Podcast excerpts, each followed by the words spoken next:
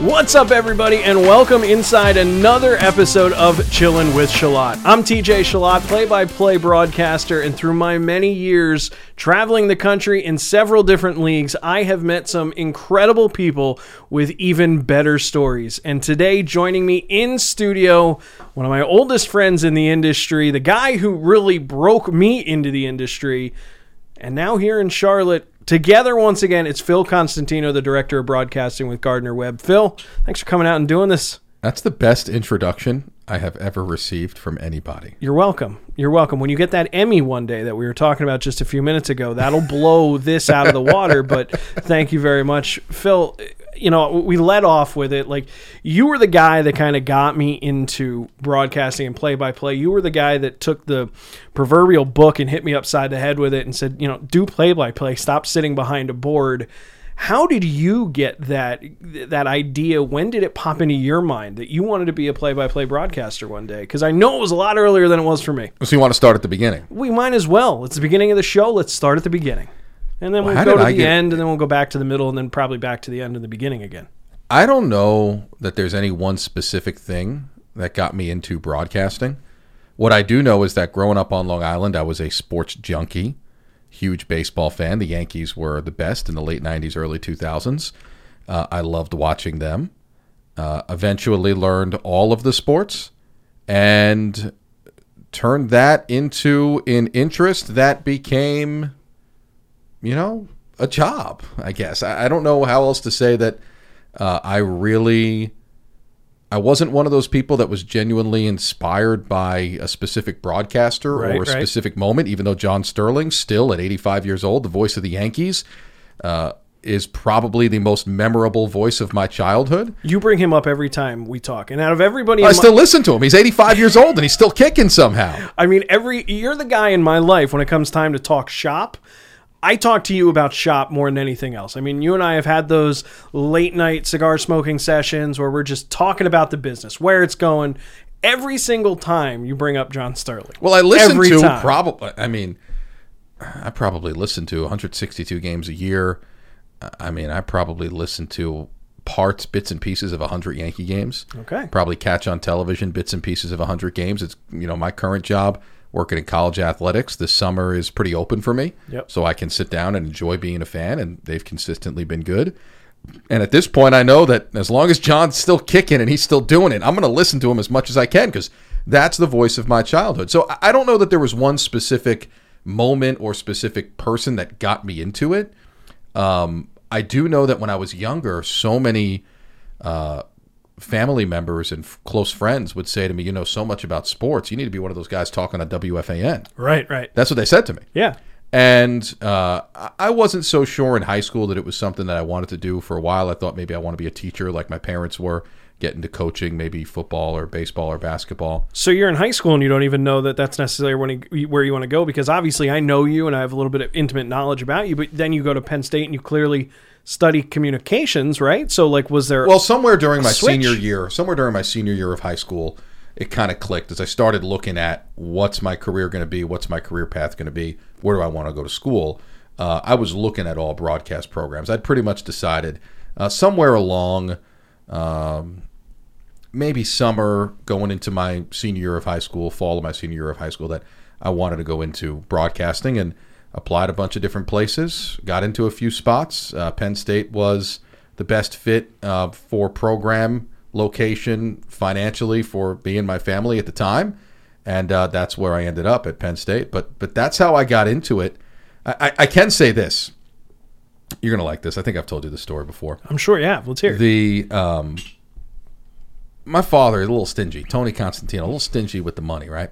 So for a while, when I was younger, the Yankees were playing on MSG, expanded cable, and he refused, as old school as Tony is, refused for the longest time to pay for the expanded cable box, which is now norm. Right. That's a norm Yeah, in yeah. everyone's home. he right. refused to do it. So it was like an FDR fireside chat or something. Uh, we were every night outside of the maybe 20 games a year that the Yanks played on uh, Fox 5 in New York, WNYW. Uh, for the vast majority of games per year when they were playing on MSG, because he refused to buy the expanded cable to get MSG, we would sit around the radio in the living room like something out of a 1940s scene. Listening to War of the Worlds, you know, and Yeah, li- that's that's what we were doing. Like we were listening to John Sterling. I'll never forget. It was one of those big stack radios, the five CD changer Yep, yep. Uh, players, and Yeah, it had um, it had a radio feature on it, and it Sure. would watch the waveform on the digital screen on the front. Uh, and it was something like out of 1941, right. and that's what we did. So so maybe I don't know. Maybe there was uh, Some you latent influence. yeah, if, if you think back into it uh, a little bit, you start diving deep. Maybe there was some influence from uh, listening to all those games as a kid and uh, John Sterling's voice specifically that inspired me. But but I don't specifically look at one person or one moment. I just look at it as a kid that was in love with sports that clearly wasn't. And we got cameras around. I mean, do I look like I was an athlete enough? Uh, and so, uh, how do I stay in it? And that's kind of what it was. What's that old phrase? If you can't play the game, coach. If you can't coach, broadcast. Like it's just kind of Oh, I mean, it was? I mean, all I ever say about broadcasters is all you got to do is look around. yeah. I mean, there's a reason why we're not playing. That's right. There's a reason why we're not even coaching. There's a reason why we're talking. Even when I look was in shape, I mean, I wasn't a great athlete. They used to call me the refrigerator in high school because I was so slow that it was like I had a fridge strapped to my back. Not because I was the size of a refrigerator. Like, Oh, you, you know, could have fooled me. now, man, you know, things are a little different. Things are. A little, you have even said though. I mean, going back to John Sterling and, and listening to radio, particularly baseball play-by-play mm-hmm. radio, you've said a trillion times there is no better sport on radio than baseball when it's done right. Absolutely. I mean, you Absolutely. You sit. And you're a hockey guy. I love hockey. And I love listening to really good hockey broadcasters because as someone who doesn't work in hockey, I kind of look at hockey as the hardest to describe because there's so much up and down. There's live substitutions. If you can paint a picture that I can visualize really well in hockey, then you're a really talented radio broadcaster. But the one thing hockey and, and honestly no other sport has other than baseball is that romanticism about it. Well, it's it comes in the dead time, I think, because baseball might be the easiest to describe. When the ball's put in play, it's pretty easy to describe. Swing and a line drive to left field, swing and a drive deep to left center field. It one hops the wall, splits the outfield. You, get into the description of it. It's, you can visualize that in your head, and I think a lot of players can call the plays really well. Uh, what is the hardest thing to do about baseball is the everyday of it yeah, it's a lot. and the dead time. So you really have to be on top of your preparation. You really just have to have an ability to move the conversation along and uh, stay fluid the entire time. And I think it's the hardest to call, maybe the easiest to describe. I've heard a few people, a few broadcasters uh, explain it that way, and I kind of agree with that. So you're at Penn State and you graduate from Penn State. Give me real quick just the cliff notes. I went from here to here to here to here to where you are now with Gardner Webb.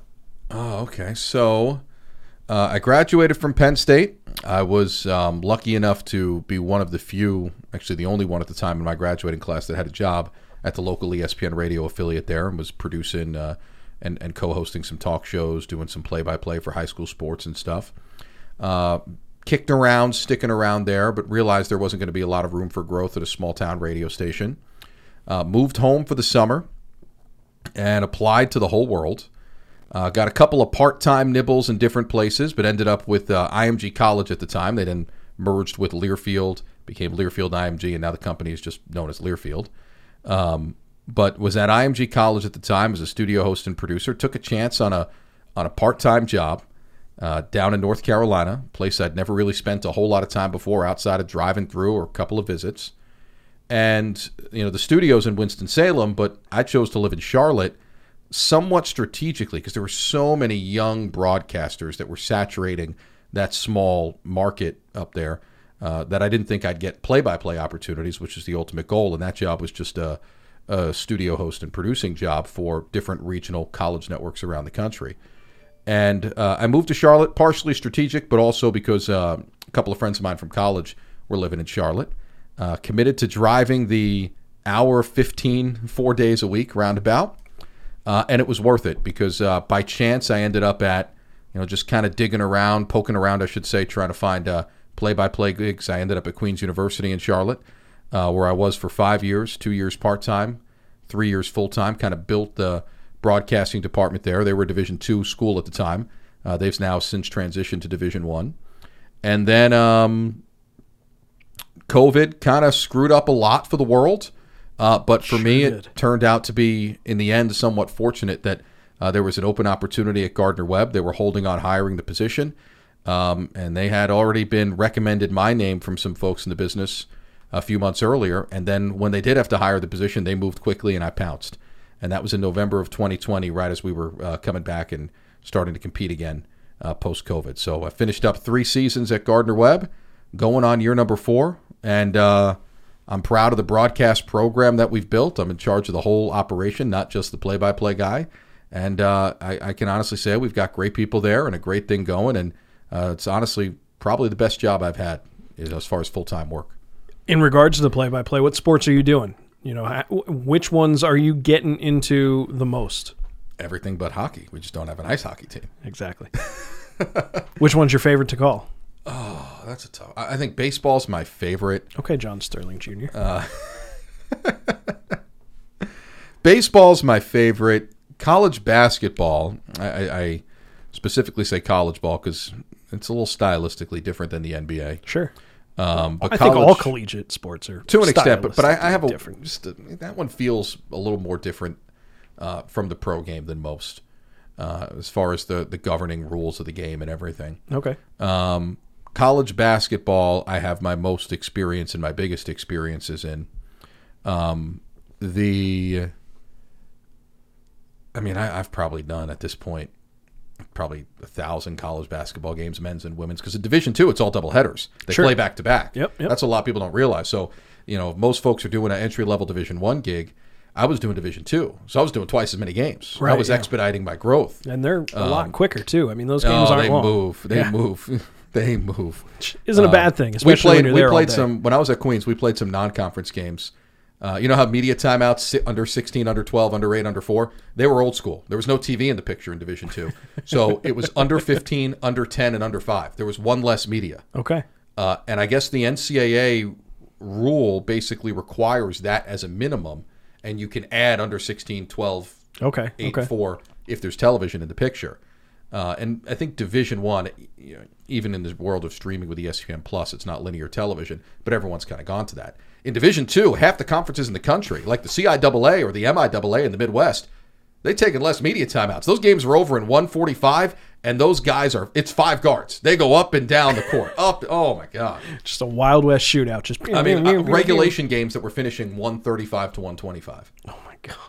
Um, no one plays defense. It doesn't exist. No, we, they play defense. It's just they shoot so much. they run up and down the court, um, and so that that actually really uh, helped me develop as a broadcaster. Uh, it it helped me to be able to to keep up with the pace of the game. Where um, uh, you know, I think some folks that doing radio as they come up through the levels, one of the things you always hear is, and you, you probably know this from hockey, you know, you go up from uh, the ECHL to the AHL, it's a little faster. Yeah, oh, yeah. You go from the AHL to the NHL, it's a little bit lot faster, faster. and you got to keep up. Exactly. Well, you go from Division Two to Division One, and it's slower. so there's more structure. There's a little bit more nuance to the game, right? Like that's the that's the professional way to put that. no, no, no joke though. I mean, when I was at Queens, we were averaging 86 points per game. Yeah. right? At Gardner Webb, we averaged 63. Mm-hmm. I mean, it's 20 points per game less, but it's also like 20 possessions per game less. I remember when I was in, so when I started my career, I started in basically single A pro hockey in Mississippi. And then I went to Austin, Minnesota, junior hockey. So I went from single A pro basically down to kids that are about college aged. And my first year in Austin, the puck would just get tied up along the boards and just sit there. Like, because these kids aren't the biggest kids in the world. There's And not a Jones lot of, kicks at it. and it's just- Smith kicks at it. I, I remember like the first 10 games of, do you of that, that? year. Well, I mean, it depends. In hockey, the idea is to keep with the flow of the game. So, since most of the game is so back and forth and there's not a lot of time to interweave stories, when you do get the puck tied up in the corner, you obviously have to mention that it's tied up in the corner, it's being kicked at, whatever your verbiage is there. But that's when you use that opportunity to touch on a storyline, Reset. to touch on, yeah, exactly, to reset and, and to control. But you have to be paying attention. You can't get caught up in a story because let's say it's in the offensive end and it's tied up in the corner. You can't get caught up in Oh, a once it story gets out, if it enters the slot, that could be a goal in two in seconds. half a second. So you got to be careful with that kind of thing. But I remember how much of a adjustment it was, and I told a lot of people. I probably told you too. I I, I remember just kind of thinking to myself too, like, all right, it's it's been. Did you ever sit a, at a light? That you're like this should have turned green like an hour ago. Like you just feel like like that's how felt. if I you're felt. in the was like- south and the light turns green and no one moves, and it feels like you should have been moving an hour ago. Exactly the same feeling, but uh, it was nice to see that you know when I left Austin and came to Charlotte, things obviously were a little bit different because when you're talking the pro game, if it's tied up in the corner, some wrecking ball just comes in and you know blows the whole thing up. Puck, then puck comes free and And play boom on. goes the dynamite. and boom goes the dynamite. But you you glazed over how we met in your career. You completely glazed over it. You talked you about started asking me other questions. no, okay, fine. But agree to disagree. I'm not even diving into that. So, So okay, so all right, so Uh, where no, were no. we along the line here? So we- I leave we- Penn you- State. Yeah, you, left Penn State. le- Then you went IMG. Then you went I was Queens. at Queens, Gardner latched Webb. on there, Yeah, built yeah. the program, Yeah, yeah. to Gardner You, you Okay. completely glazed so over. After my first year in Charlotte, there we go. After my first year in Charlotte, I was still part time a bunch of different places, and I obviously a big baseball fan was looking at minor league baseball opportunities, and I got an opportunity uh, in Allentown, Pennsylvania, with the Lehigh Valley Iron Pigs. See, I didn't know you were already in Charlotte at that point. I was already in Charlotte for about eight months. I remember you playing me some, uh, you know, some of your demos Mm-hmm. and some of your Sports Center updates and different things that you were doing to try and advance your career. But I didn't put two and two together at that point or at any point since Mm-hmm. that you were already down here. I was down here for eight months, uh, and then that opportunity with Lehigh Valley opened up, and I got offered the gig. It was a part-time gig as a studio host and producer, very similar to what I was doing with Learfield IMG, but for AAA baseball. Uh, I think I wanted more of a play-by-play gig. I applied to probably 20, 30 different minor league baseball jobs, and got a bunch of interviews. That was the only offer I got. And so my thought process was, well, you know what? Number one, it's in the got nothing else. You might as well take it. And number two, well, you'll probably get some fill in play by play reps, which I did. And it's a step below the bigs.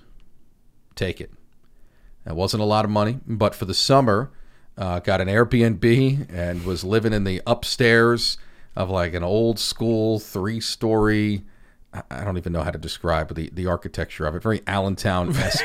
Very northeast, Yeah. very uh, 19, or I should say like 1800s. Like, Yeah. yeah, very, And very much. The rent- house that I was living in, Yeah. the lady who owned it, her dad built it in the 1920s. yeah, he built exactly, the house. Exactly. Um, and I was there for the summer. And so my every day was to, for home games, to go to the stadium and be there for batting practice, infield, interview a player for the pregame show, prepare my pregame show, and then at about 5.30 for a 7 o'clock game, leave and drive about 20 minutes over to Easton, a little closer to the uh, Pennsylvania New Jersey border, to the studio. ESPN of the Lehigh Valley was the uh, was the station that had the rights, um, and I would sit in the studio, host the pregame show, and studio host the game and the postgame show.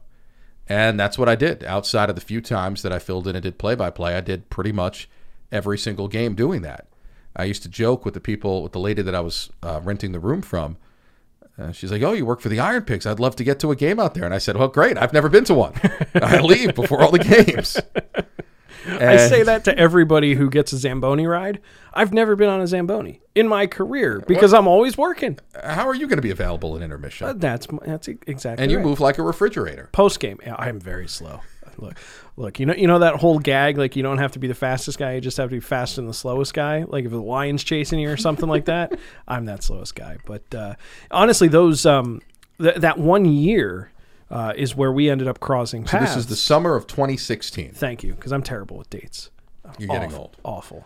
Uh, It's true. But you were working with um, Tom Fallon and Matt Marcus, uh, who were hosting the afternoon show there. I think from four to seven. Four to seven traditionally. Uh, but the days that we had games, they would cut it off at six thirty, and um, you worked a bunch of those of those broadcasts as the producer running the board, occasionally in front of a microphone, but mostly pressing buttons. Mostly pressing buttons. I'd have a couple of weak, little, small on-air parts. And um, I think it started with one day, you know, we were just talking, and you you'd made a comment to me like, you know, you do a good job like on the shows. Can I stay and and shadow you? I think you stayed for a couple of the games, uh, and that was how you and I met, and that's how you and I became friends. And so you stuck around, and I think there were a few times where um, I missed a game or two. I drove home to New York. It was only a couple hours away, and you filled in for me. And I did do I did board up and uh, do one game that you were on play by play. Yes, part of I believe too. so. Yeah, one of those fill in gigs for you. And at some point, I think you described this part better than me, but at some point, uh, you were mentioning your broadcast dreams. I think at the time you were working at the car dealership, and um, I said to you, "Have you ever thought of doing play by play?" That is exactly what you said to me. Exactly how you said it. Because you, it was you wanted to do it. You'd mentioned that it was you know being at the live events was going to be uh, a thrill beyond being in the studio, and Right. it's something that sort of captivated you. yeah. And I said to you, "Well, have you ever thought of doing games? Like, why are you pent up here in a studio?" And at that point in my career, I was just so happy to be pushing buttons. You know what I mean? Because you got to look at, I, I was still at the car dealership at that time. And anybody who's worked in any kind of heavy sales like that, especially the hours we were working, I mean, they're 12 hour days, nine to nine, occasionally a nine to six. Uh, it's there's not a lot that's enjoyable and redeeming about that. So when I got the job at ESPN Radio, the Lehigh Valley, that coincidentally landed on days that I was off from the dealership, I'm like, this is great. Like I'm not getting paid a lot, but I'm hanging out. You know, guys are talking sports. It's a lot of fun. And even then, I was just like, you know what? If I could somehow make this board op job my full time job and pay my bills, I'd be so happy. And I think that's when you were like, well, what about play by play? And I was kind of like, well, yeah, that'd be cool, but I don't know what to do. Like, I don't know where to start. And you literally mapped it out for me what I need to do. Get a demo. You told me to don't go to the Iron Pigs. They're too busy. They've got way too much going on. Don't ask them. Ask Reading. So the Reading Fightin Phils. I said that. oh, yeah, absolutely. Wow, Absolutely. I'm smart. yeah, I know you are. Uh, Literally. So uh, that's exactly what you told me. You were like, you need to get a demo. That's the first thing you need to do. Get a demo. And I'm like, well, how do I do that? And I was like, can I just go to the Iron Pigs because it's in the same town? You- You're like, no, they're too busy. They're not going to have room in the press box. Reach out to Reading. So I reached out to Reading. Uh, Mike Ventola was Yeah, there, who's now yeah. with the uh, the Iron Pigs. Um, but him and um, the media relations manager got me set up. I recorded a demo terribly because I knew nothing about microphones, sound cards, computers. I, I didn't know how to record into my computer. Like I'm 99% sure if I could find that demo, it was literally just the webcam microphone that was picking me up, and I sounded like I was underwater. It was You didn't terrible. have a studio mic like this. I did not have a beautiful. This is a nice Shure SM7B. It's golden. It's great. I did not have that. Wow. Um, but yeah, then uh, I took that, and one thing led to another. But uh, that's when I started talking to you and getting to know you and your passions. That's when I started to realize, okay, no, this is this is a stepping stone to something much bigger. You know, because I wanted to shout at you. I wanted to hang out with you. I mean, just hanging out in the studio, talking to you, hearing about. What I didn't go to school for this. You know, I didn't have Learfield. I didn't have any. I, I literally just had some Sports Center updates, traffic and weather on the 15s. Like that. That's all I had. But I was thankful because not only did you show me the way to take my next step, but also you entrusted me the studio for those games when you couldn't be there. well, you got to give my boss a little credit for letting me hand it over to TJ Chillot. That's fair. I did ask them first. That's "Ah, We like TJ. We'll give him a shot. He does the show. We, we figure he knows the board. Yeah, that's that's fair. I mean, Matt and John were the guys at the time, right? Matt Province, Yeah, Matt and John Robinson, Shaver. John Schaefer. Yeah, two great Um, guys. fantastic. And yeah, I, and I remember actually one of the things that I think because obviously I went from there to the Lehigh Valley Phantoms internship and then began a career in hockey. And I remember my interview with the Phantoms was a rain delay game that I was covering for you. Where the game, they didn't cancel the game, but the game didn't start until about 9 10 o'clock. So Matt and I were forced to just fill time. Like we were just filling hours. I left just- you that game. Yeah. Wow, I lucky mean, you. ca- uh, canned interviews the whole nine. That's like free airtime. I was texting you the whole time, like, "Hey, where can I find more interviews?" You know, Matt Province and I were like, "Okay, well, let's play this interview, let's play that interview." That helped me dir- directly helped me get my Lehigh Valley Phantoms internship because when I was sitting in that interview with them, they were like, "Oh yeah, I remember that game." I was every I kept flipping back, and the game still hadn't started, still hadn't started. So, all that I'm I'm here because of you. I mean, you, you got It's funny. We, it, it really is funny though in our business. Everyone's got those kind of stories, and you know, I find myself as I get a little older and and further along in the business, get the chance to do some big assignments, and look around and think like, I was doing. I mean, when I was in college, my last year of college, I was doing state college high school baseball, high school baseball on the radio. So they played most of their road games about 90 minutes away in the Harrisburg area, and this was for the ESPN affiliate in State College, Pennsylvania. And the booster club of the school paid to put their games on the radio because they mostly played at four o'clock. Most other schools did not have lights; they couldn't play later, and most parents couldn't get to four o'clock games, especially if they were ninety minutes away. ah, it's smart business. But I would bring, oftentimes by myself. Sometimes I'd get an analyst, some young college kid, even younger and less experienced than I was, and I was a senior in college. I would have to carry my own table and chairs, and we had a setup where it rigged a mixer through a cell phone Yeah, and we sent the signal back to uh, the studio in State College, and that was where I started doing games. I actually remember one day, um, one day on the phone with my mom. I was driving by myself in this on the side of this hill. What's the road going down to Harrisburg? Three 80. three twenty one or Oh, 322. 322, something like that. 322? Yeah. And uh, I'm riding on 322 from Harrisburg back to State College, and beautiful view. I'm kind of on the side of a mountain, a river down to my left. I'm on the phone with my mother, and I said, "Ma, you know, one day this is all going to pay off. We're going to think about. We're literally going to think about this moment." Driving back from calling a terrible 15 to 1 final score State College high school baseball game versus Central Dauphin or Yeah, you yeah, name yeah. it school. Yep. And uh, it's funny. I still think about that occasionally now. Uh, being in Division One, doing some of the network stuff I've done, being in a position where I'm fortunate to be in. Like, there was a day when I was 21 years old, calling, driving by myself 90 minutes and lugging my own gear to sit behind the backstop. I mean, like literally behind a chain link backstop where the batter, the catcher, the umpire can hear every word you're saying. Yeah. Every parent surrounding you can hear every word you're saying. And then fast forward and, you know, about 10 years or so, a little less than that, and you're sitting at the NCAA tournament. It's like, whoa, that's different. Like, like, and that, that was, you look back and you're, wow. Uh, we, we all cut our teeth somehow, I guess. You have to, right? And I mean, no matter what the industry is, but I think ours is just unique because the stories they do exist. And I, I'm glad you brought up the network stuff, and I'm glad that you brought up, you know, the NCAA tournament. I want to talk to you about your big marquee games. When you look at your career, it's not that old, you know, it's not that long that you've been doing this in the grand scheme of life. You know, you haven't been doing it for 40 years or anything along those lines. When you look back at your career so far, what are some of those marquee games or events or things that really make you feel the most proud and go, holy shit, I did that? Like, what do you got?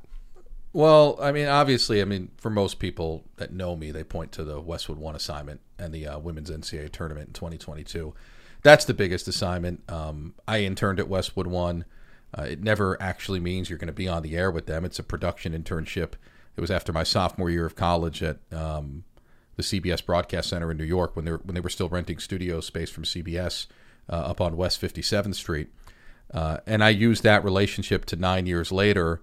Um, after I developed and cultivated the tapes at their tutelage, when there was an opportunity, uh, got an opportunity to do uh, the women's tournament, Sweet 16 and Elite Eight, um, last year, 2022. Um, that's the biggest one on paper, uh, if you look at it, and I think that's what everyone talks to. I, so many people still to this day, um, people in the business that are friends of ours, uh, young kids breaking into the business, they ask me about that assignment um, because that's a really hard one to get. Uh, if, big you, time. if you know anything about, don't use that word big time. You know you're big time. I'm not big time. Uh, but if you know anything about how Westwood One operates, it, it is a really old school radio network that uh, they want the best people. For sure. They don't cut corners. There, there's a reason why their reputation is what it is. Uh, and, and I was fortunate and lucky and forever thankful to, to get that opportunity uh, to Howie Deneroff, the executive producer there, and, and all the other guys, Brian Finkelstein, Bob Bender, all the guys that had Larry Costigan, all the guys that tutored me, some of whom are still there, uh, some of whom are, are no longer there, uh, at least full time, uh, that, that I worked with um, when I was an intern that, that coached me to this day. Um, but for me, if I'm being completely honest, and, and, and I don't mean this to to patronize you or anything, Um, no joke. What actually makes me the most thrilled is watching people like you. I, I'm serious about that. Um, you remember when you got to Charlotte? I do. It wasn't that long ago. I made sure I was at your first game. I wasn't missing your first game. And I was do up there. that. I was up there in the catwalk That's right. with TJ Chillot, listening to him call his first goal, watching his fist pump as he called it, because every hockey guy goes, score! And they go like that. I was going to be there. I wasn't missing that. Um, and I have found over time, it's the people that I've helped nudge into broadcasting that I almost enjoy their successes in some ways more than I enjoy mine. I think that comes from both your parents being teachers. I think you just Well, there's a lot of teaching in what I do every day at Gardner Webb. I'm not a, an, an instructor there, but there's Right. a lot of coaching of uh, from behind the scenes to because you're relying on on, a student base Largely to, student, to yeah. help you, you know, get the broadcast off the ground. So and you've you've you've seen the crew there, Yeah, right. So you know you know what I'm working with. Uh, but I wasn't going to miss that game, and and I still annoyingly get AHL TV subscription emails because I signed up for some free trial when you first got there to listen to your first road game. the unsubscribe button does exist. Yeah, and somehow they still come. Those emails still come flying in. All right. Uh, the there's another one. Uh, you, you you've heard me uh, mention. I don't know if you've met her at all. My friend Sarah Jansen, who uh, was a college basketball coach. We were. Uh, she was the head coach at Queens when I was there. We became really close friends. Um, and it's actually while she was at Queens that um, when the men's team was hosting the regional, and D two, the top seed, hosts the regional. Uh, I convinced her to do some of the men's games with me, and she had a natural ability. Uh, and since she's been out of coaching now, since uh, I've been at Gardner Webb, I said, "Why don't you come do games with me?" and have kind of coached her up into a position where now she gets assignments through these big time packagers like Tupelo Nice. Honey. And, you know, I, I remember last year she got the Big South Championships uh, for basketball. They were at Bojangles Coliseum. And I made sure I was listening to every second of that first game. I was walking around the house. We, uh, we weren't, Gardner Webb wasn't playing until the, the next day. And I had, I wasn't missing those games. Um, I was as proud of her success, similar to you, um, uh, as I've ever been of anything of mine. And so I, I genuinely believe that. I, I genuinely enjoy that uh, about being in this business. So I'm going to make you feel uncomfortable though. We're going to talk about Oh, God. you. okay. What else you got? I mean, obviously calling, yeah, calling the NCAA tournament for the women is huge. Yeah. I what mean, about some of the lesser fanfare marquee type games that you just always think about that you remember? I can think of five or six games in my career where I'm just like, man, there there was something special about that game, about that atmosphere. Is it- But it wasn't Okay, anything so major. it's it wasn't a championship or something. there are games that I remember because you know I'd never heard of Queens University of Charlotte before I got down here. I didn't once either. I once I got into it, I was invested in every little bit. I was the biggest D two basketball junkie out there. Um, so there there are moments that you remember that almost make you tear up because when you're a part of the team and you see the struggle every day, um, and then eventually you see that struggle turn into success, you feel ownership of it as well, even as the broadcaster. So uh, at Queens, in our conference, the South Atlantic Conference at the time, the powerhouse was Lincoln Memorial. Queens was just building back up. And we could not beat Lincoln Memorial. And then finally we did. And when we beat them, we beat them in the regional championship game. And, and in Division Two, you it's a true regional championship. We beat them in the Sweet 16 game at their place when they were 32 and one and the number one ranked team in the country to get to the D2 Elite Eight, which is really like the Final Four. It's a little bit different setup of the tournament in Division Two. But if you get to the Elite Eight, you won your region, and it's a big deal. We had lost to them three times in the regular season two times in the regular season traditional games and one time in the conference championship game. They were the only team we'd lost to all year. We had three losses. And we held them 40 points under their season scoring average and we beat them by 12 and it was never close in the second half. That moment of breaking through in that game against them, getting to the Elite 8, we eventually went to the Final 4. We won our first game against Cal Baptist. That kind of moment is the kind of moment that's fulfilling. Those are the kind of moments that stand out. People ask me my favorite moment that I was ever in attendance for as a sports fan. And I think to this day, that's my favorite moment. And it was a professional moment. Um, very similarly, um, this past year at Gardner Webb, we won two championships. Uh, well, we won three total championships, but two uh, marquee teams that stand out. football won the Big South, and that scene of it happened to fall where we were playing North Carolina A&T on the final day of the regular season at home, and they were able to bill it as a winner take all Big South championship game because the winner was winning the conference title. The winner was going to go undefeated, and we beat A&T. We pull away from them in the second half, and the scene on the field. I'm standing up there in the box trying to call this game. Now, keep in mind, I'm also doing it on ESPN Plus on TV, so I'm supposed to be objective. I can't lean one way or the other. And I'm fighting back tears because you put three years into a program and you go through the struggle, a program that historically had not been that good. A new coach, Tre Lamb, comes in, and, and it's so many close calls and so many close losses. Close losses to FBS teams, brand names that, that people would know of, like Coastal Carolina and Liberty. You, you just are waiting for that breakthrough. And then to finally put it together and rattle off six straight wins, or five straight wins, I guess, or six team league, and win the conference um, that celebration on the field is something fulfilling. Uh, similar to our women's basketball team, went 21 and 0, Big South Conference record um, this past year. No team had ever won that many consecutive games unbeaten in the history of the conference. Uh, to close it off at Bojangles on the floor at Bojangles Coliseum and, and win it in style and complete an undefeated season for a program that had so many close losses and was kind of knocking on the door, being upper echelon in the league for a few years and and they couldn't break through, and now they finally did. They put it all together this year, and they put it all together in a historic way. Uh, those are the moments that stand out. That's the first part of it. But I also think for me, I think what stands out after the fact is the calls, if that makes sense. Yeah. There, Well, there are certain lines that you never forget. Yep. And and I'll specifically, I think this is the greatest line of broadcasting I've ever uttered, any broadcast I've ever done. Um, Big South Football Championship, we're letting it breathe. They're all celebrating on the field. We had a camera shot of an offensive lineman holding up his uh, hand, "Ring me, ring me," right? Uh, we had another. Where was the camera shot? Was was I running the camera? Is You the might have been. question. You were there that day. I was there there that day. day. I was in the scaffold in the end zone. I was in. I was camera four. for anyone so who thinks I would have been on your time, right. if anyone who thinks he's big time, TJ Chillot. I went from that game and blitzed from Boiling Springs here because we had a game at Bojangles, and then ran up to the press box. I, I was there plenty of time. You think you think broadcasting's flattering? TJ Chillot was running a camera for the Big South Football Championship game this year.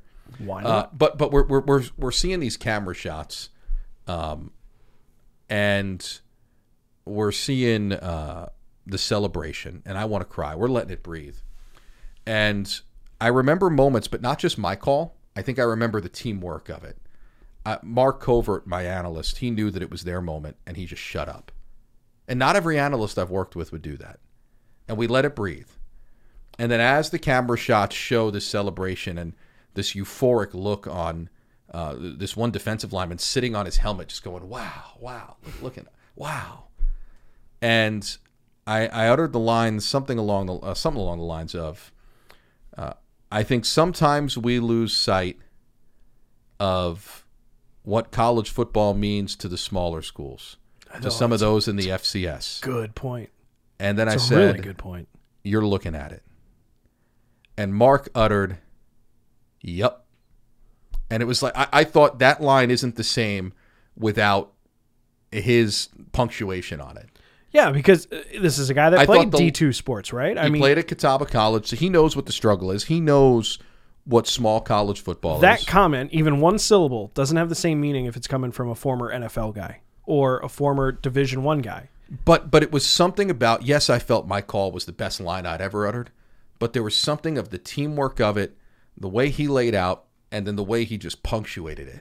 Emotion. And and so I remember those moments too. There are games that stand out. There are achievements that stand out. Some of the teams you worked with, you, you become embedded. You know the deal. You become embedded with them. You're part of the team.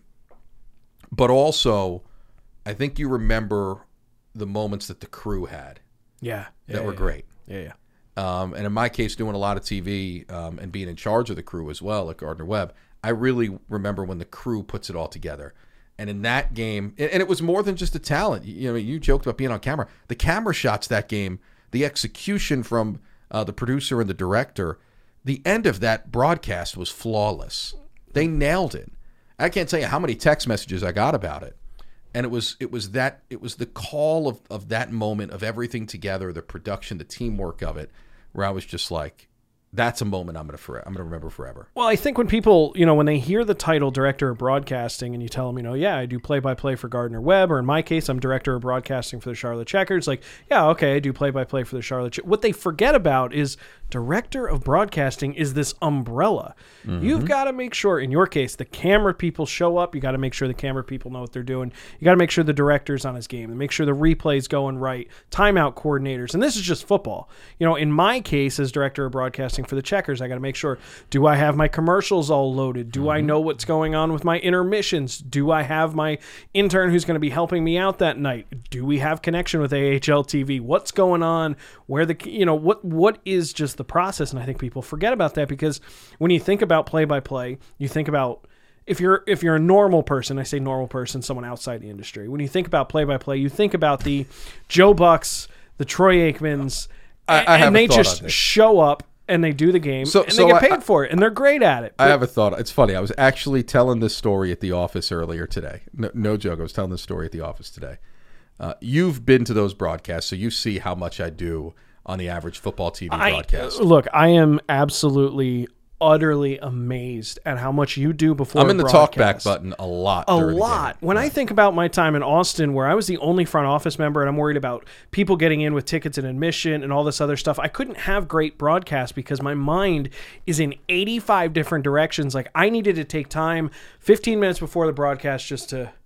Okay, now let's go into it. You need to do that for at least like three hours before the game with all the stuff And you then have. and then I you change my don't. clothes like Superman and I sprint It's to the camera. It's unreal. You throw on the blazer, you throw on the shirt, you put a little bit of that oil in your hair, and boom, and you're in front of a think it stays camera. back slick? Nice, good callback. But it it, it ama- that is by far the number one attribute when I think of Phil Constantino. That's what I think of is how excellent your play by play is with your mind on five million other things because I am not that way. When it comes time for the broadcast, I have to focus on the broadcast. Otherwise, if I don't, I'm going to sound like a high school kid. Like I, I it, it amazes me. I just wanted to throw that out. Well, thank you. the The funny thing about it, so I was telling this story at the office today. I'm so used to doing everything. So I, I, I do TV at home, uh, and I do the radio on the road games at Gardner Webb. And even on the road, I'm worried about my own equipment and interviews and getting them edited and commercial log and all that kind of stuff. So uh, I enjoy road games more than anything because I can focus on the game the most. It's me, my analyst, my mixer, my game. A uh, lot less moving parts, but even still, I'm worried about things. So uh, at the uh, NCAA tournament in Wichita with Westwood One in 2022, I'll never forget this. Louisville wins the Elite Eight game. They're going to the Final Four. Finish the call, big celebration, confetti everywhere. Uh, stadium was probably seven eighths Louisville fans. They're going nuts. And we have our post game interview, and uh, Chelsie Hall was kind of the unsung hero. Had a big game, hit a, hit like five threes, fifteen or eighteen points. Uh, so we interview Chelsie Hall after the game. I guess Hailey Van Lith goes to TV, and we get Chelsie Hall.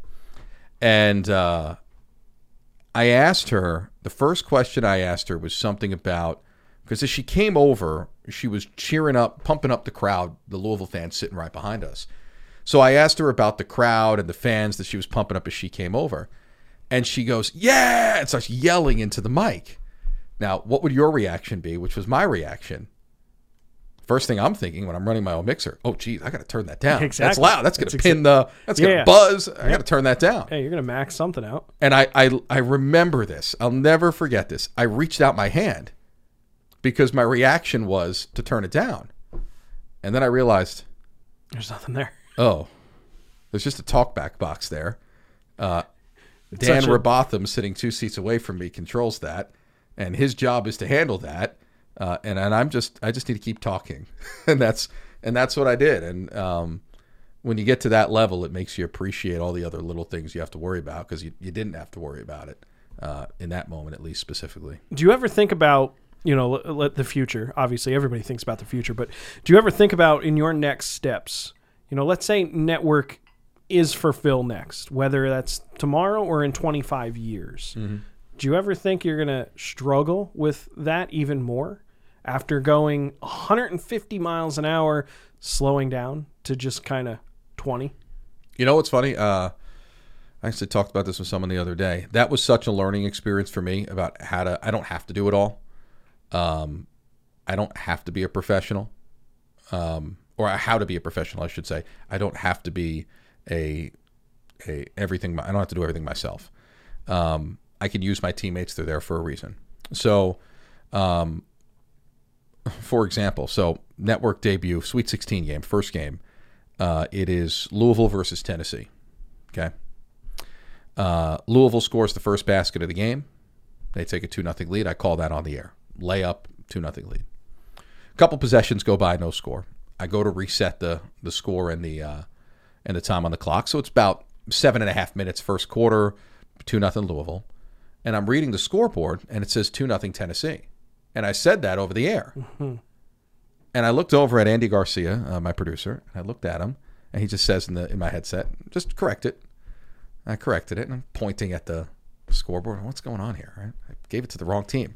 Now, if that ever happened at Gardner Webb, or that ever happened when I was at Queens, you'd have coaches on the benches yelling, "The wrong scores yep. are the wrong." Yep. Right? They'd yep. be all over that. I'm looking at the benches. So the minute I say that, that's my reaction. I'm looking at the benches, and they're not reacting at all. And I'm like, "Did I screw this? Like, what happened here?" So now it gets to 6 4, and they still have the score flipped. Louisville's up 6 4. They have Tennessee leading 6 4. And now I'm trying to network debut, big moment. Everyone's, I know a lot of people that are listening to these games because this is my big debut. And uh, I keep looking over at Andy and I'm like, what is going at the NCAA tournament? What is going? Am I the one? Am I seeing things? What's yeah, going on second here? guessing yourself, yeah. right? Like, and um, so eventually it gets to the end of the first quarter and every scoreboard in the arena goes blank. They oh, turned it man. off. Someone realized they were wrong. Something was programmed incorrectly. And I literally go like this, like, what do I do? What do I, what do I do? Um, and then during one of the breaks, Andy says to me, "Use the TV, use the bug, use use the TV monitor." Um, and at some point, I guess the graphics from the TV broadcast dropped from doing it manually and, and or dropped from from character generation and went to doing it manually so that they were accurate. And for people like who don't know what that means, a lot of the score bugs that you see when you're watching yeah, TV, the data comes they pull it directly from the, from the yeah. scoreboard. So they also have the ability to override it, and they yeah, can they can do it manually, exactly. right? And so, um, I but it wasn't a natural reaction for me doing radio to look at the monitor. I usually don't have a monitor when I'm doing radio. When I'm doing television, I have a monitor. And it's really hard. I, I go back and forth from radio to TV all the time. That's not easy to do. Uh, but part of it is that allows your brain to get to that point to be able to call a game like radio or call a game like TV is whether you're looking at a monitor or not. If you're watching a TV, you can call the game. You can like call it like a TV, yeah. exactly. And so the monitor is off to my right. Kristen Kozlowski, my analyst, is sitting to my right, and then on the right side of her is uh, Clay, our stats guy. And here's where I had to learn how to be a professional. I'm trying to do it all myself. I'm used to doing it all myself. What I should have done is Clay, switch seats, slide over here, manually keep the score. And instead, I'm trying to look at the TV monitor. I'm trying to do it in my head. Andy's trying to help me.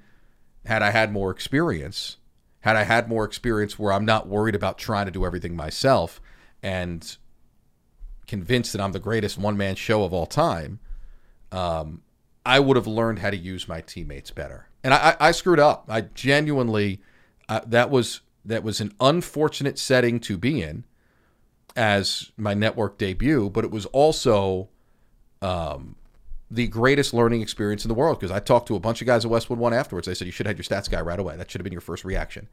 I never use a stats guy. Right. Yeah. I never have a stats guy. You're not used. The only that. time I have a stats guy is when I'm doing football on TV. Uh, Mojo, who you and I know is a really good stats guy, uh, who does it for me. Uh, but even still, I've done some football games without a stats guy, which is kind of hard to do, but I've learned to do it. So now I have to learn how to use my.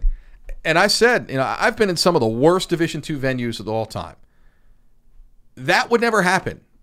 That would never happen at Newberry College, right? That that would never happen at Tusculum University, places you've probably never heard of.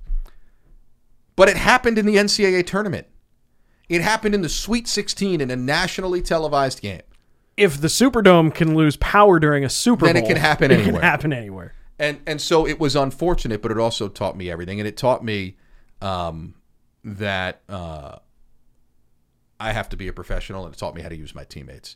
Uh, and so whenever it is that the next time that I get back to to doing network stuff, uh, whether it's regular stuff or, or uh, individual, you know, one-off assignments like that, I know that I'm so much more prepared now as a professional. So that's a long-winded story of how to answer your question and say I maybe learned the hard way there, but that kind of thing won't happen to me again. Um, doing everything, if anything, when I do dial back, focusing on and just start focusing on one thing, it'll be that much better. Well, we're two broadcasters. If it's not long-winded, we're not doing our jobs right. To be honest with you. Is this going to be the longest podcast you've had yet? No, no, no, no, no, no. But no, I don't shut up. You bring up a good point, I though. talk for a living. I think you know. Look, we're, we're in. We both do. We're we're in this industry, right? Because a little bit, you know, we want to get out there. We want to. We want to. Our ego. We need a little bit of, of something. We like doing that. We like when our calls get tweeted out or Absolutely. I mean, I think out. everyone I don't does. know what the term is now for that. What is that? Thread the the new Instagram version of Twitter. That's the thing. Oh yeah, it's a oh. big thing. People are leaving Twitter in mass. We'll, we'll talk. We'll talk. Anywho, oh, I, I, I hate social media. Twitter sparingly.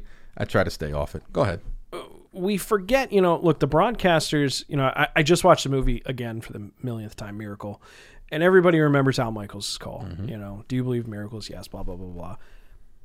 If that, you know, an iconic moment like that, which happens in sports quite frequently, we always remember, okay, Al Michaels, he was the one who said it. Maybe you remember Ken Dryden as the color analyst, but mm-hmm. you don't know who the camera guy is. You don't know who the director is. There's so many unsung heroes out there who are controlling that broadcast and really making because it's it's you know it's like a car it's like a human body like all of the parts have to be working together in order for it to to function properly I hate to say it, but oftentimes, oftentimes, and this was the case for me with that Westwood One assignment, the play-by-play guy is the last person staffed and the most replaceable of anyone there. which is crazy Yeah. i mean because it's as technical and as important of a position as it is there's a lot more people out there who are doing it And are There- good at it. there's a lot fewer, you know, expert replay techs. There's a lot fewer directors who know how to do sports and or, or even if you switch to like concerts or other different type of TV, you you really have to know what you're doing and you don't learn about that in college. You learn about that when you finally get out there or in your case when you're thrown into it and it's like, "Hey, Phil, guess what? Now you're the director. You've got to make sure everything's going." I mean, how many times do you opt to come off the mic and let somebody else jump out? so that way you can fill a need because you don't have anyone else who can who has necessarily the skills to be a director or a producer or what That was you. the premise of the job at Gardner Webb. I think a lot of people, you know, looking back on that, everyone was giving me congratulations, big assignment, Division One director of broadcasting. That's a good gig to get. Um, but I actually, my first bunch of games at Gardner Webb, I didn't, I wasn't on the air at all.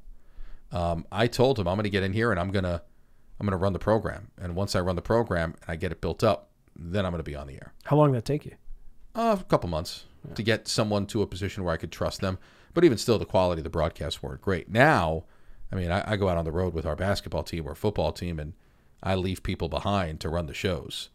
Um, I don't have to worry about that. I've got a, a good stable, and you know a lot of those guys, a good stable of, of people that are that are really good.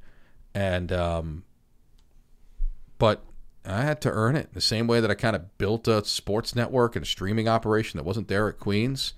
You know, at Gardner Webb, I had to prove that I could be on the air and run the whole show.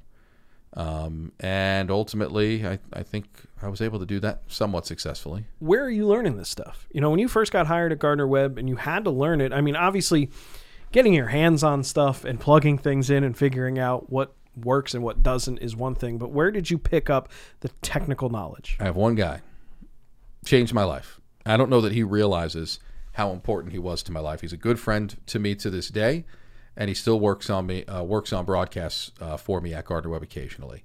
And his name is Tim Dixon. Tim Dixon, when I was at Queens, was the media services team lead on campus. Ran all audiovisual for campus side. Um, there was not a very good. I, I kind of latched on at Queens doing these uh, one camera um, web streams where the quality was just awful. The SID was setting up the camera, and it, that was when I first emailed about doing games. Got asked to do some games, and and uh, was doing games there. And in 2017, uh, my second year part time there, uh, I built a relationship with our head coach, uh, who's now the head coach at Milwaukee, Bart Lundy. He's a good friend to this day. And um, we were probably going to end up hosting the regional. We were one of the top 10 teams in the country. And I said to him, we need to build out a sports network. Um, we, we can't put that broadcast out in front of the region. And, and this is a part timer looking for opportunity, looking for a chance. You know, we, we need to build multiple cameras. We need to try and find graphics, replay. This is this one camera is crap. It's not even focused half the time, right? And um, I mentioned it to him, and then I uh, brought it to the athletic director and uh, Sherry, and she said, "Get with Tim Dixon. He's on campus. He spent 20 years working in television. Uh, he can help you." And that was the beginning of me learning the basics of very elementary video streaming. And it's been over the years of just learning, increased knowledge, uh, a lot of studying on my own of this is how it's done on national TV. This is what looks good. This is what looks bad, trial and error. But that was the beginning of it. That was the beginning of learning the basics of engineering. I, I wouldn't say I'm an engineer, but I know workflows of how things get to where. Um, that was the basics of how do you broadcast on a small budget at our level. It's, it's so so kind tough. of a lean broadcast. And, and then when I got to Gardner Webb, there was a lot of uh, there was a lot of equipment that I didn't know that was kind of the next level, uh, and I had to learn through trial and error. I give credit to uh, my predecessor who spent uh, hours on the phone, didn't have to on video calls with me, going over things. Uh, and then from there, you kind of use that to get on some TV crews and kind of see, you know, so if I'm the timeout coordinator, I'm listening to producer communication. I'm I'm I'm picking the brain during the breaks of you know whatever baseball tournament we're doing. I'm picking the break, uh, picking the brain during the breaks of the director and all, and that's kind of how I learned the behind the scenes stuff. So I can honestly say that yes, I've been fortunate enough to do some high level play by play. Play by play is the thing that I'm most comfortable doing. But I've worked on television crews as talent stats and official stats and timeout coordinator for things including the NFL. Um, I, I, I can honestly for maybe mid to entry level um, linear television broadcasts, probably capable enough to run certain graphics softwares, uh, certain uh, scorebug operating systems, certain replay operations, and could even produce and direct uh, comfortably those things because I do it all the time on a streaming platform. When I'm not on the air, I'm on the air for football, I'm on the air for men's basketball, I'm on the air for most women's basketball and most baseball. Uh, all those other sports, though, I'm producing them typically myself, hands on, uh, or even for the sports that I'm on the air, I'm going back and kind of post producing with everybody. This is what this is the coaching of what we should be doing. Um, so I've kind of prided myself on being a versatile guy. I think it's made me a better broadcaster. When you learn how everything operates, you can anticipate things better behind the scenes. When you start to think like a producer, you can anticipate what your producer is going to say. Um, so I've, I've learned those things from working behind the scenes, and and uh, it's a lot. Most broadcasters, most on-air guys, I don't think learn those things. Uh, I don't want to do those things forever, I guess. Uh, but those are things that have made me a better broadcaster. It's incredible because you know, how do you explain that on a resume, right? Like you I don't. Mean, you don't. You, You don't. You just you sink or swim, and, and you just you, you hope that it kind of that it kind of. I've had out. some guys. I've had some guys who have uh, worked on uh, some friends that you and I know that, that have worked on uh, helping me compile tapes, and they're all like, "I want to be able to tell this coordinating producer with a little footnote." Ran the whole show. Right, Imagine right. what he'll be without it. Exactly, exactly. When you look at all that stuff that you're doing, I mean, what is your favorite part? I mean, being on the air is, is calling the games is my favorite part. Uh, being the voice to a moment is my favorite part. Um, but I've genuinely learned to enjoy producing as well. If I have to be behind the scenes, because when you're producing, you're in charge of telling the whole story. Right. Um, you're in total control of the room. Um, so, so those two things specifically. Um, I just I enjoy the art form of communication. whatever form that communication takes. Specifically, I love the oratory form, uh, but I hate the social media form. hate the social media form. I think it is uh, absolutely uh, reducing the intelligence level and the grammatical correctness of everything done in this country. We live off of 140 characters, and uh, They've upped it, you know. since when? It's what 280 now. Come on, Really? give it the times. Give it. The I, I tweet like five words. So You should start threading, but we'll get to that later. what's this thread? Thread. Thread. It's, Thread. A, it's a new thing. It's a new. It's a new thing. It's No, but but but I I.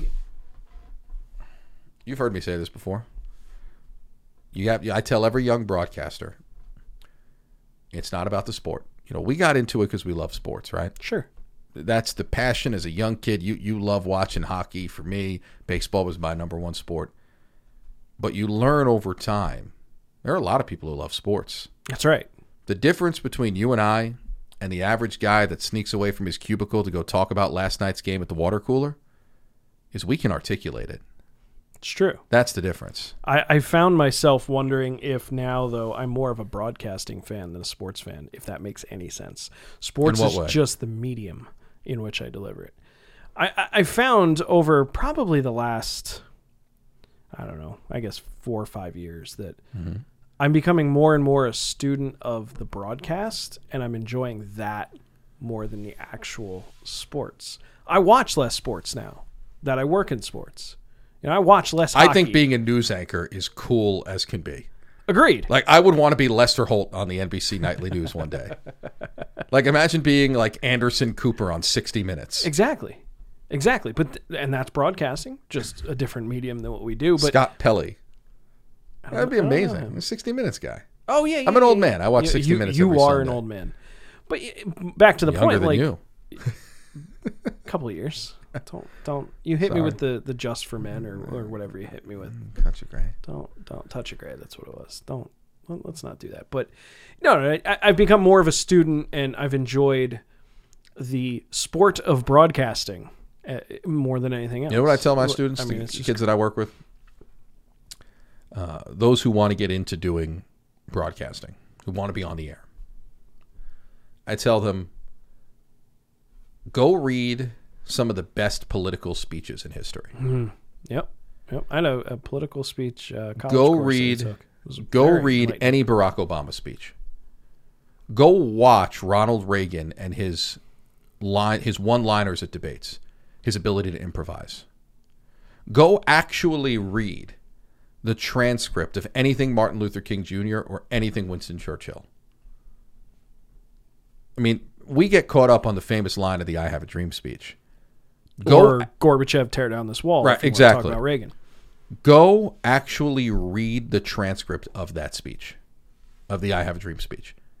The imagery, the, the manner with which he speaks is is different. Well, you know, Reagan was a sports broadcaster, right?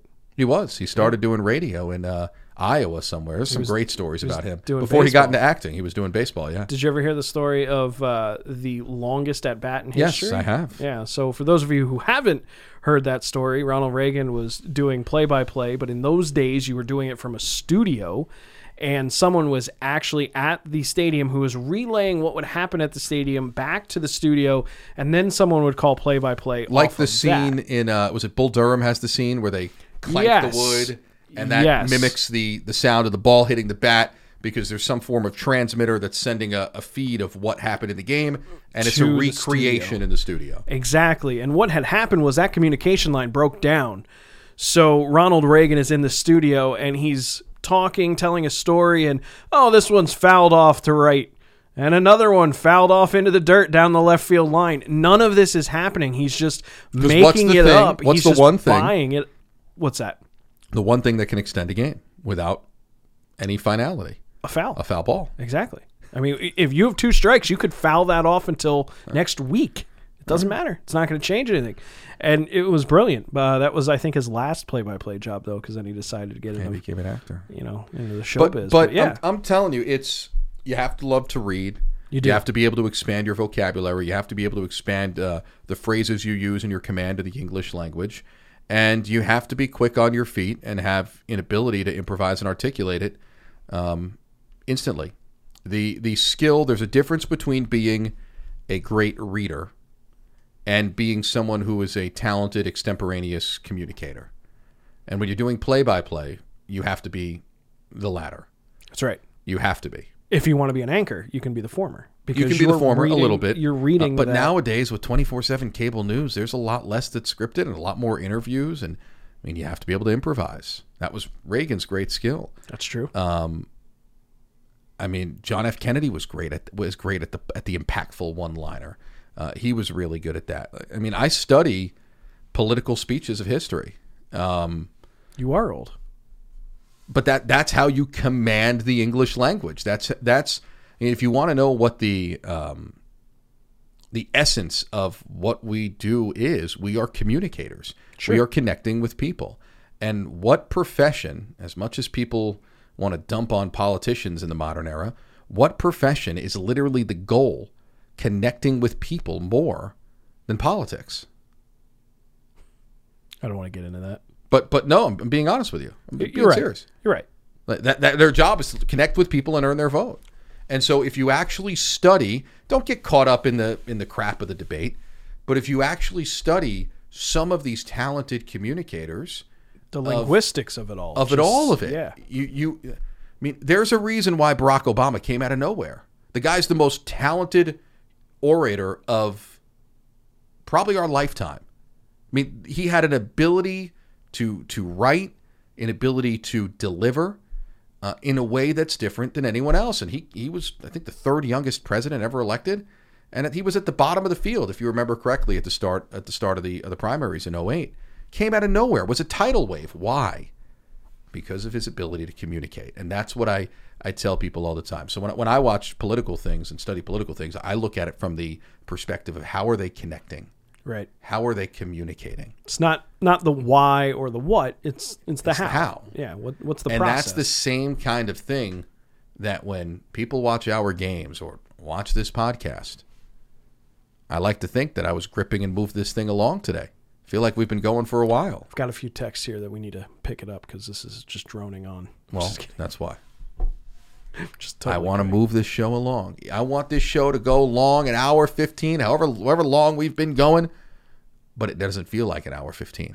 That's if you know how to communicate. I love it. I love it. Phil, what's what's the pie in the sky dream for you? This is my last question, and I don't want you to necessarily, you know, No, just not give me that. some. I'm not answering that. okay. You, you just want to keep it to yourself. No, well, if if you if, if I'm going to get personal, I don't tell a whole lot of people this. Let's put it on the podcast. I love it. How many people all, are all 15 of you out there listening, this is great content. great content? Um, the uh, my number one goal when I graduated college, really after I interned at Westwood One, and I saw that operation, and I saw that these guys are the best of the best. These guys are the closest thing to perfect that exists because there is no such thing as the perfect broadcast, but it's oftentimes how you save your mistakes and how you make it appear perfect. Uh, they hire the best of the best, and my goal was to one day get the call from them to be able to call a game for them. That was it. That was the singular goal that I set out for myself in my Well, that's broadcasting happened. career. So where are we at? That happened when I was 28. Where are we at? So I don't know. All right. Um, I, I there are things. Uh, I mean, I would love to be able to do regular network stuff. I think I've learned though that the industry is changing, and probably the best lifestyle is really um, getting in with a team, maybe with a professional team. I mean, I grew up a fan of the Yankees. Voice of the Yankees would be nice. I don't know. John Sterling's 85. He's got to be He's retiring at some point, uh, right? But ex- I, I, I hope not. but um, so I, I, I don't I, I don't know that I have an answer to that question except to say that I have learned to live in the moment, get the most out of every day. Uh, I've accomplished some good things at a, at a decently young age in this business. Um, but there are far better and more talented and successful people than me out there. Uh, and just enjoy the gig that I have, enjoy the everyday, and the rest will take care of itself. Thanks again for coming out, man. This is a great talk. You and I, we talk shop a lot. We're going to continue to talk shop. Again, I, I would not be sitting here in Charlotte, North Carolina if it weren't for you just giving me that smack I smack thank you, and head. you have done a lot yourself. And I know I'm big time if I get the chance to chill with Chillot. like that double overtime game. Whew, that was a fun time up in the press box. Anywho, that was Phil Constantino, the director of broadcasting at Gardner Webb University. This has been another edition of Chillin' with Chillot. We had a lot of fun here. We got plenty more coming up. Make sure you like and subscribe. Follow us wherever you get all of your podcasts. A lot of fun. Join us next time. We've got plenty more guests coming up right after this. Take care, everybody.